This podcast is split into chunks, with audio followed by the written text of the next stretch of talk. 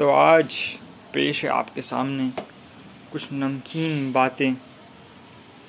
तो आज का शीर्षक है हमारा, खर्चों का बढ़ना लेकिन तनख्वाह में वृद्धि नहीं होना।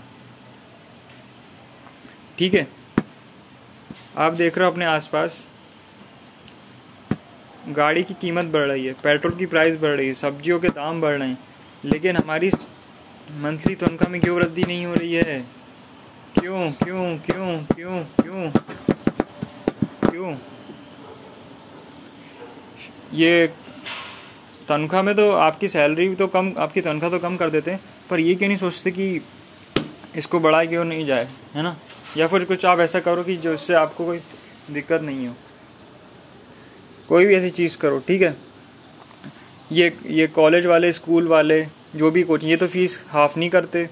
ये कार वाले अपनी कार के दाम तो आधी नहीं करते, ये सब्ज़ी वाले कर देते हैं, पर कुछ हद तक, ठीक है? ये मोबाइल वाला दस हज़ार का है तो ऐसा तो है नहीं, कुछ दिनों बाद पाँच हज़ार को नो। थोड़ा बहुत ही फ़र्क पड़ेगा। तो मैं चाहता हूँ कि कुछ आप ऐसा करो जो आपको मज़ा आए करने में, ठीक है? तो एक सामने वाले का मन ही नहीं करता मतलब आप ना समय तो दे रहे हो किसी और के सपने को पूरे करने के लिए, और आपको उस मन मुताबिक पैसा भी नहीं मिल रहा है। तो क्यों ना कुछ ऐसा क्यों नहीं करते कि आपको ना फ़ीस भरने में दिक्कत आए,